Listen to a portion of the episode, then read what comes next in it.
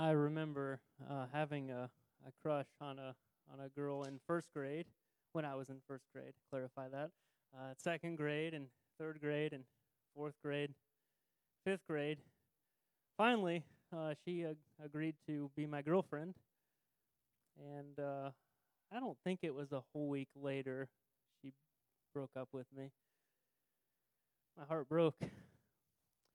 I remember. Um, uh, trying out for baseball. I think I was in sixth grade trying out for seventh grade team, and um, and when you get to school, they used to post the list on the locker room door, and my name wasn't there. My heart broke. I remember applying for a job. I wanted to be a youth minister in a small town right around this area. Uh, yeah, the, the guy who laughs is the guy who didn't hire me. Uh, uh my heart kind of broke. Um, I got over it. We we love stories of of people who um, who have had a broken heart and then they are motivated uh, to do something about it. Uh, you, may have heard the the story of a, a basketball player named Michael Jordan. Um, I know he's he's an old guy now, but um, but there are stories of how he was cut in high school and and the stories are a little they're, to, they're not always told the, the, the right way but long story short is that his heart was broken and he worked very hard and and then became the best basketball player ever. Some people say uh, there's another guy that's better now, Le- LeBron. Um, but even if he is, uh, we we don't like that story because he didn't have a heartbreak. He went to a prep school and was molded into what he is and has all the latest technology. We don't like that story. We want a story of motivation where someone uh, has a broken heart and they do something about it. They climb out of it. It's it's perseverance. It's hard work. It's determination. But most of the stories, though, kind of tough. Most of these stories are they're selfish. It, it's someone who fails in some way, or something's failed them, or someone's failed them, and then they, they work really hard and they climb out of it. And we love those stories. So many movies and, and stories about that, uh, about those. But what about a broken heart that motivates us to do something for others? That's what we're going to talk about today. In 1947, a guy named Robert Pierce he worked for a, an organization called Youth for Christ. And on his way to China, he met a lady trying to take care of an abandoned child. The, the lady couldn't take care of the child herself. It was in, in Honolulu. He was going towards China. And so she asked Pierce what he would do about it. And, and Pierce's heart broke. And he gave $5, his last $5, to help um, take care of that, that young child. And he agreed to send the same every month uh, for the, for the uh, duration. Pierce made it to China, and thousands were saved at rallies. And and uh, and when he was there, he saw a lot of hunger. His heart broke for the kids there too, and uh, he, he, felt compassion. And he wrote in his Bible. Uh, someone found it later. It was written in his Bible. He said, "Let my heart be broken with the things that break the heart of God." The borders of China were soon closed, and Pierce showed pictures to churches in North America and he asked for money to to help the children. And he showed their faces, the pictures, and, and he begged Christians to adopt one child, uh, you know, to, to sponsor them. We use that today. And in 1950, he incorporated the, this crusade, and it's called World Vision. Now, I'm not up here to push for World Vision. Uh, we're not going to pass out packets with the pictures of the kids. Um, but 70 years ago, his heart broke because he saw a need and he did something about it, and people are still feeling a, a blessing today. A broken heart doesn't feel like it's something that can, uh, when when you're going through it, when it happens, it's useless. You just want to, you just want the pain to be gone. But there's a lot of good in a broken heart. A lot can happen because of it. Jeremiah, uh, the prophet we're looking at today, uh, like Bob Pierce, he served with a broken heart. He's known as the weeping prophet he had a hard message for the people, uh, for his for God's chosen people at the time, and it was repentance. Change the way you live. And just like today, when we want someone to turn away from sin, turn towards God, it was the same message then. Who are you to tell me what to do? Who are you to tell me how to live my life? But he continued anyway. In a similar manner, Jesus uh, wept over people's sins. His heart broke because they were they were weary and worn out like sheep without a shepherd. Jesus' ministry was because of a broken heart. and it cost him his life. So, what breaks your heart? We're in our, our series, The Person God Uses, study through the book of Jeremiah. It's the longest book in the Bible, so we're not going to go through everything. Today, we're going to spend some time in chapter 8. So, if you want to follow along, Jeremiah chapter 8. We're going to look at what broke Jeremiah's heart, see if maybe we're kind of in the same boat. So if you want to start with me, Jeremiah chapter 8, beginning at verse 4. Say to them, This is what the Lord says. When people fall down, do they not get up? When someone turns away, do they not return? Why then have these people turned away? Why does Jerusalem always turn away? They cling to deceit, they refuse to return. I have listened attentively, but they do not say what is right. None of them repent of their wickedness, saying, What have I done? Each pursues their own course, like a horse charging into battle. Even the stork in the sky knows her appointed seasons, and the dove, and the swift, and the thrush observe the time of their migration. Number one, let your heart be broken by turning from your sin.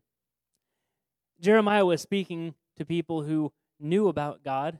They turned away from him and they had no intentions of turning back. People, he used these illustrations, people who fall, they naturally get back up. People who get lost, get on the wrong road. You try to find the right road. Even birds know the direction to go. We know what sin does. Uh, we, we know how sin makes us feel personally. We know how sin can lead to uh, guilt and, and shame. We know what sin does to us relationally. We, we know that uh, that sinful actions uh, can can really break and ruin relationships and, and cause a lot of turmoil for for a long time.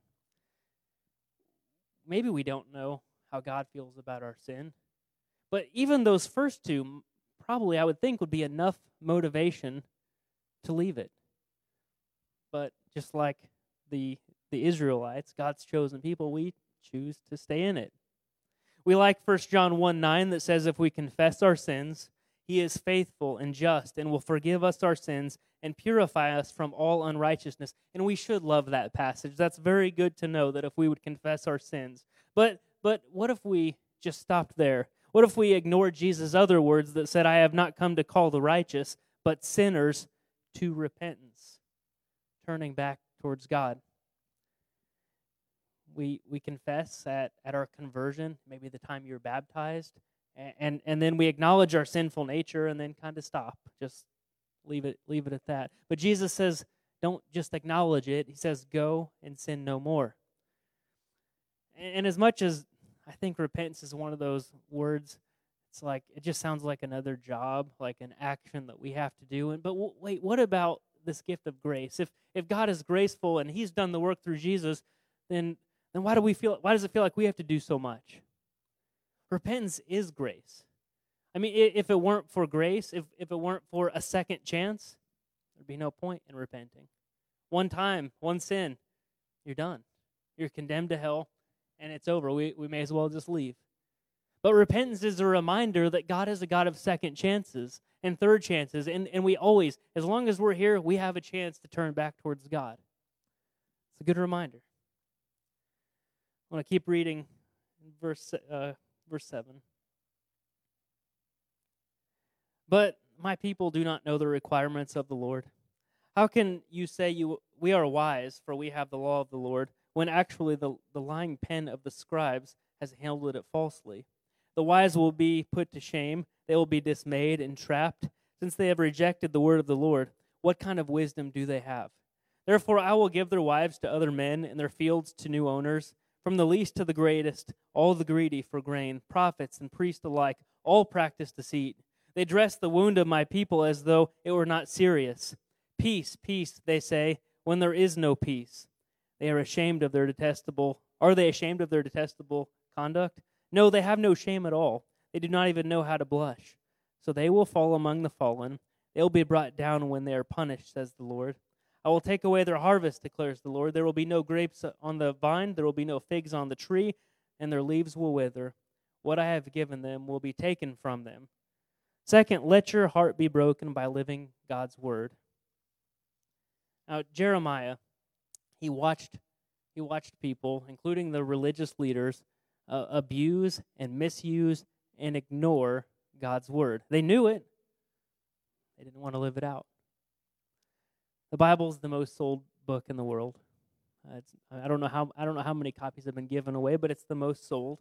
Uh, over five billion copies have been sold worldwide.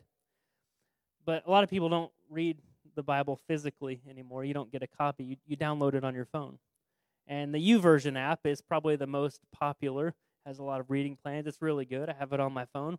Uh, the YouVersion app in 2017, newest numbers I could find on that, had been downloaded over 268 million times. Um, and it's relatively new.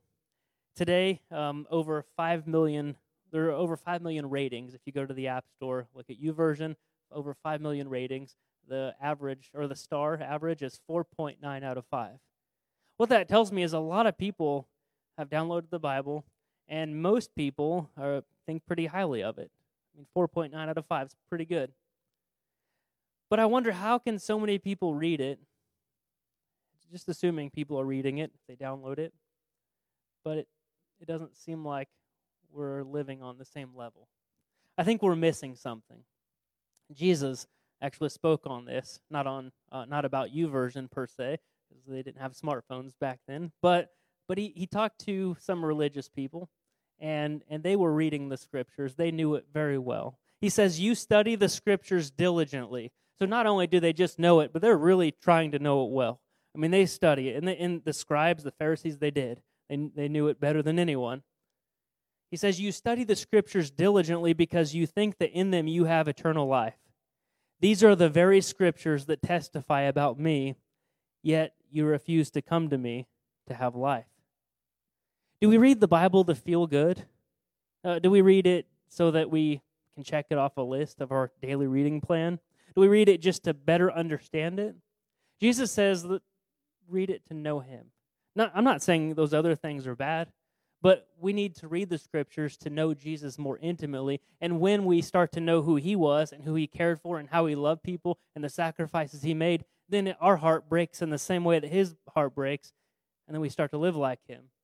And we might notice a little little difference in the world around us. We're not going to know that difference because people check it off of a plan and move on and don't live out what they read.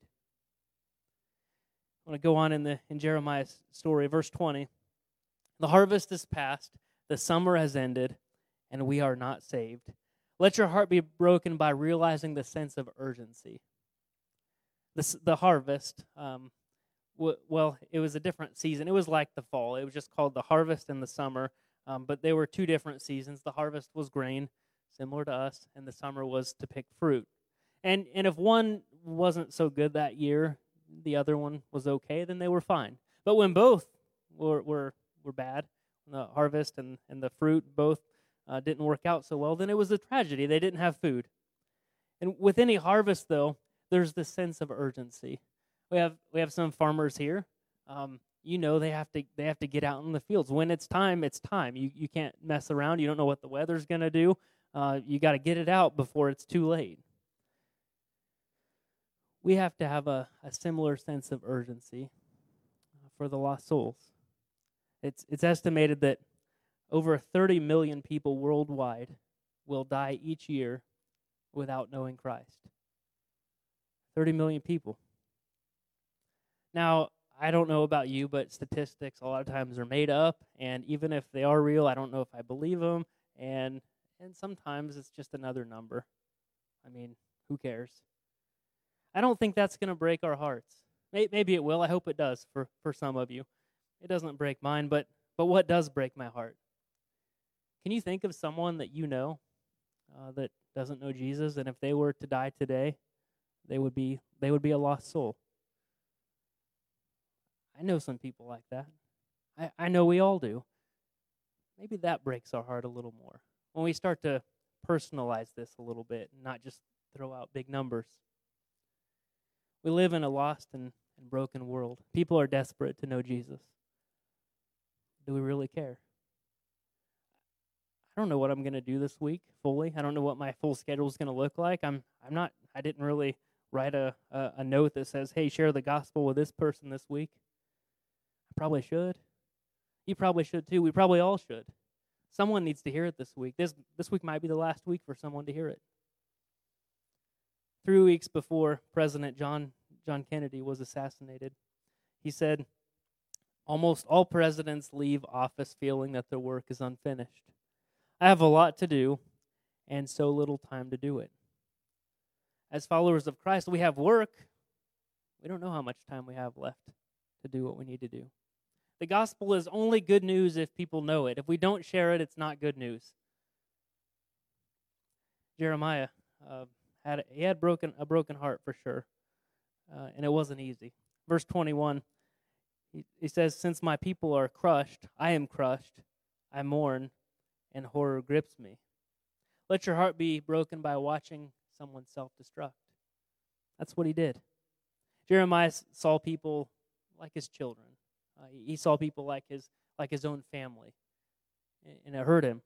He, he saw them moving in a direction that was going to lead to destruction. This is how Jesus looked at us as well. When the when the shock and the burden of the sins of the people took hold of Jesus, his sweat turned to blood. We, we, we know this word excruciating. You think it's the worst kind of, of pain possible. Excruciating means out from the cross. That's where that word came from. Jesus' pain was, was unbearable. And it hurt so much because he cared. I know we talk about this a lot. Every week, you're probably going to hear someone from the stage say that God loves you. He sent Jesus to die for you, and it was it's our only way to be saved. That's the gospel, the good news of Jesus. We talk about it all the time, and, and I think we just kind of start to, okay, I heard it last week. I get it now. But do we get it or not? It, has to be personal, not just with our family and our friends, but with everyone. We have to look at every person not as an enemy, not as someone who's on the other side, not as someone I don't really care about. It's someone's son, someone's daughter, someone's spouse. It could be yours, it could be mine. What would break our hearts to care so much? I, I don't know the answer sometimes. Sometimes I don't care that much. I'd like to say that I care about everyone all the time, Sometimes I just want someone, you know, people to leave me alone. You, you get that. We get so focused on our own priorities because things are urgent, but are they really that important? Jeremiah's heart broke. Verse 22, he said, Is there no balm in Gilead? Is there no physician there? Why then is there no healing for the wound of my people? Let your heart be broken by, by people refusing the cure. See, Jeremiah was looking east to the city of, of, or the town of Gilead, and Gilead had a, a, a tree there uh, that made some kind of resin, and it was made into an uh, an ointment uh, to to heal. It was a symbol of hope. It, there was a cure. It, it was it was right there, and Jeremiah he, he was saying that okay the remedy exists. There is a cure. For them, it was repentance. For us, it's repentance, but we know Jesus as well. It, it's still uh, re- repent and be baptized for the forgiveness of sins. We, we get that. It goes together. But they would not apply the, the remedy. A physician could heal their, their sickness, but they didn't want it. You, you might you probably know someone who uh, they're on a uh, on medicine, uh, some kind of medicine, and they just choose not to take it. Uh, I, I, know some people who were like that, and you think, why wouldn't they just take it? It would it would make them better, or at least they wouldn't get worse. You know, couples, um, married couples who are who are struggling, who need counseling, but it's not going to happen. You, you might know an employee who, if they would just listen to their their boss or their their supervisor or their coworker, they could really be successful, but they're not going to ask. They're not going to listen. You might know someone who's looking for hope there is no way they're going to look to Jesus right now. Eh, the church is the last place they're going to look. This is where we come in. People have to look to us and see that Jesus matters so much in our lives that he would also matter in theirs. If they look to us and he's just uh, something that someone we say we believe in and we go to church and but everything else looks the same in our lives as it as it did before, who's going to care? Who who really wants that? Just another another day in in in church or another thing to do, mark Bible reading off. If it's not making a difference and they don't truly understand what God did for us and how much He loves us and how He showed that through a sacrifice, who would really care? Jeremiah struggled a lot. I want to finish up chapter 9, verses 1 and 2. He said, Oh, that my head were a spring of water and my eyes a fountain of tears. I would weep day and night for the slain of my people. Oh, that I had in the oh that I had in the desert a lodging place for travelers, so that I might leave my people and go away from them, for they are all adulterers, a crowd of unfaithful people. His heart broke so much for them, but he wasn't condemning them. He just wanted to save them so much. He wanted them to turn from their sin and turn towards God. He even wants to leave them, not because he doesn't want them to know, but because it's so unbearable. And that's the challenge sometimes. You might share the gospel with, with 10 people. You might be really trying to work and, and let people know ab- about this, and they don't accept it. And they don't believe it. And if I and if I share it five times and no one believes it, no one accepts it, then I'm just wasting my time. No, no one's going to believe it the sixth time or the seventh time or the eighth time. So why, why would I waste all my time doing that? I'm going to do something that I see results from. Jeremiah did this for 40 years. We can't stop. We can keep working on the same people, keep uh, reminding them, keep showing them, keep loving them, and keep finding new people and sharing the gospel with. That's how the kingdom will grow, one person at a time. I think our hearts become calloused. What's real and what's not. Uh, when I look at the any news or um, I mean, just open up any any uh, website or Yahoo or Google News or uh, any real news, I guess, um, and you see bombings and and shootings, and oh, 30 people died in this bomb, and and three people were killed in this shooting, and another school shooting, another church shooting eventually it's like, oh, just this is what happens now. This that's the world we live in. Our hearts become callous. Then we we watch movies and videos and well, there's shootings in there and there's bombs in there and there's shootings and and then I think our our our minds and our hearts just it's just the world we live in, and our hearts don't break anymore. Our hearts have to break. Something has to break your heart. God uses people with broken hearts. Maybe you were abused, so your heart breaks for people who are in a an abusive situation. Maybe you're an alcoholic, so your heart breaks when you see someone who's looking to something that you know will not bring them any hope. It didn't bring you hope. It's not going to bring them hope, but that's where they're at. Maybe your heart breaks because you were adopted. You, you care about foster kids, or you, you just want people to have a family because you see the value in it. I don't know what breaks your heart. Sometimes I don't know what breaks my heart. But we have to we have to be looking around. Something has to break our heart, or we'll never make a difference. That's who God uses people with broken hearts. We're going to take communion, have a chance to give offering when you leave. This is the reminder. This is the, the ultimate reminder of what broke God's heart the most. That we would that we would die apart from him. That, that we would be condemned to hell. He didn't it, he didn't want us to be there. Uh, so much so you say, well, why didn't he just make us like robots and we can never sin and there's no hell? Then where's where's the opportunity for love? To to love him, to have a purpose. We are here with a purpose to share the love of Jesus with, with others.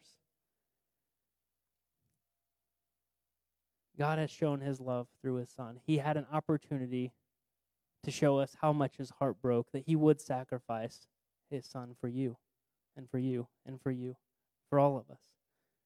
There are so many lost people out there. I don't know if our hearts are broken enough. And I'm, I'm, I'm right with you. But we have to open our eyes and see the people who are lost, who, who if they died today, they would not be with God. They would not be in heaven.